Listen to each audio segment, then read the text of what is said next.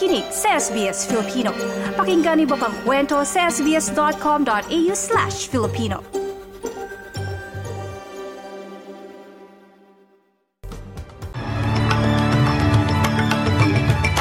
Sa ulo ng mga balita, presensya ng Philippine Coast Guard sa West Philippine Sea mas pinalakas. Bilang ng nasawi sa cyclone, sa cyclone Gabriel sa New Zealand, patuloy ang pagtaas. At mga kaganapan sa ika-25 National Multicultural Festival sa Canberra, ating alamin.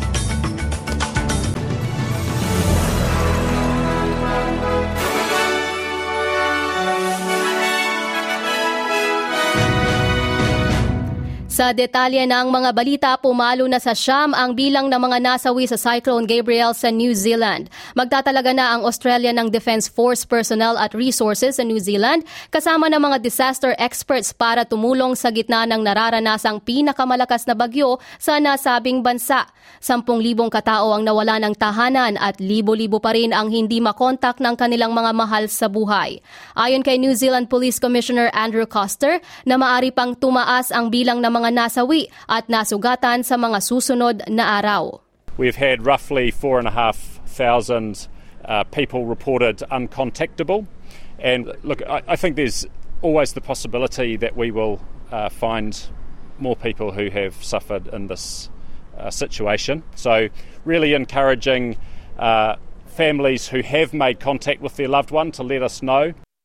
Samantala, balita mula Pilipinas bilang tugon sa utos ni Pangulong Ferdinand Marcos Jr. at PCG Commandant Coast Guard Admiral Artemio Abo, Pinalakas ng Philippine Coast Guard ang presensya at operasyon nito sa West Philippine Sea matapos tutukan ng military-grade laser sa Ayungin Shoal. Itinalaga ng BRP, ang BRP Teresa Magbanwa sa Kalayaan Island Group ilang araw matapos ang nasabing panunutok ng laser ng mga Chino sa Coast Guard.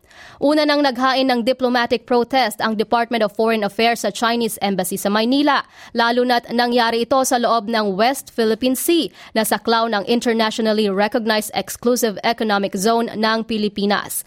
Matatandaan namang kinampihan ng Estados Unidos, Japan, Australia at Canada ang Pilipinas sa naturang insidente alinsunod ng 2016 decision ng Permanent Court of Arbitration na nagpapawalang bisa sa 9-dash claim ng China sa South China Sea.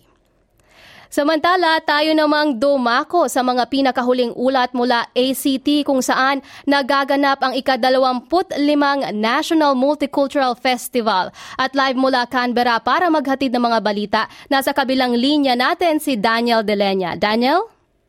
Magandang umaga sa iyo, Edinel. Muling nagbabalik para sa ikadalawamput limang taon ang National Multicultural Festival o Multiculti sa Kapitolyo na nag-umpisa kahapon at magtutuloy-tuloy hanggang ngayong araw at bukas. Mas pinalaki, pinagarbo at pinasaya ang hinihandang programa ng ACT Government at ng Office of Multicultural Affairs para ipagdiwang ang mayabong na cultural diversity dito sa Australia. Bukod sa mga inaabangang cultural performances mula sa Pacific Islanders at African groups, ay magkakaroon din ng mga cooking demos kung paano magluto ng tamang paella ng Spain, kimchi ng Korea, at green chicken curry ng Thailand. May mga workshops din katulad ng India henna painting, Chinese Tai Chi at self-defense, at indigenous craft making. Magkakaroon din ng booth ang Philippine Embassy ngayong araw na matatagpuan sa ASEAN Village kung saan iso-showcase ang iba't ibang isla ng Pilipinas na may malakas at makulay na maritime heritage.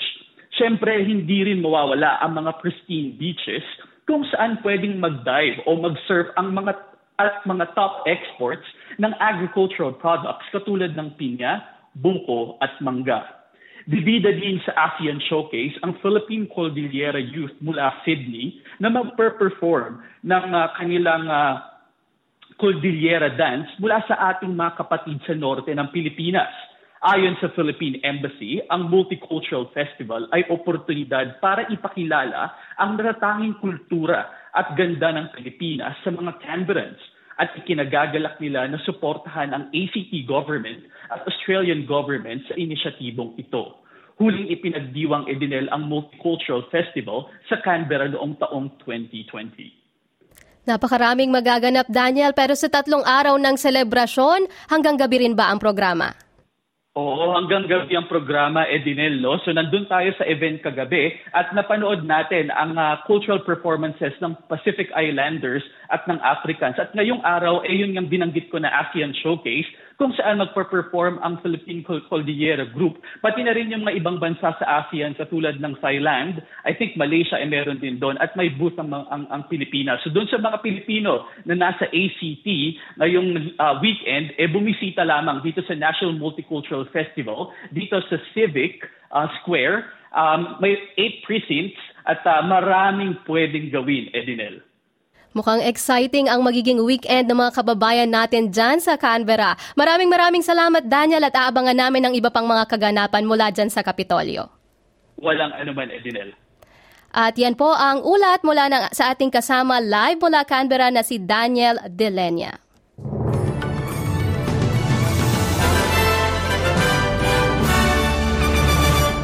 Balitang sports naman tayo, inanunsyo ng pamahalaan ng Queensland at federal government ang $7 billion funding deal mula sa mga lugar na pagdadausan ng Brisbane 2032 Olympic at Paralympic Games. Ang pagsasaayos ng Gaba Stadium ay popondohan ng Queensland government habang plano namang magtayo ng federal government ng bagong 7,000-seat Brisbane Live Arena sa Roma Street. Nasa $2 billion ang nakalaan para sa pag-upgrade ng mga venue at pagtatayo ng iba iba pang pasilidad. Sinabi ni Prime Minister Anthony Albanese at State Premier Anastasia Palaszczuk na ang event ay magbibigay ng pangmatagalang reputasyon sa bansa na makakadagdag din sa kabuhayan at trabaho maging sa ekonomiya. I think this is a very, very exciting day as people get closer and closer to 2032. The level of excitement will, will go up and it will be a, a, great games but a great legacy as well. This is about a legacy and this is going to set this state up for decades and decades to come. Sisimula naman ang konstruksyon sa taong 2026 na inaasahang matatapos sa taong 2030. At para sa lagay ng panahon ngayong araw ng Sabado, maaraw sa Perth at 34 degrees Celsius. Sa Adelaide, mainit din at 26 degrees. Sa Melbourne, maulap at 23 degrees Celsius. Sa Hobart, may mga pag-ulang mararanasan at 24. Sa Canberra, posibleng may ulan na maranasan pero mainit at 35 degrees Celsius. Sa Wollongong, maaraw ngayong araw at 31 degrees. Ganon din dito sa Sydney, napakainit at 31 degrees Celsius. Ganon din sa Newcastle at 34 degrees Celsius. Maulap naman sa Brisbane at 31 habang may mga pag-ulan sa Cairns at 30 degrees at posibleng pag-ulan din sa Darwin at 33 degrees Celsius. At yan po ang kabuuan ng mga balita natin sa oras na ito. Ako po si Edinal Magtibay para sa SBS Filipino.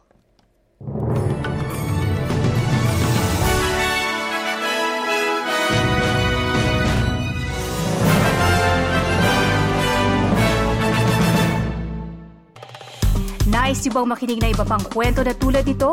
Makinig sa Apple Podcast, Google Podcast, Spotify o sa iba pang podcast apps.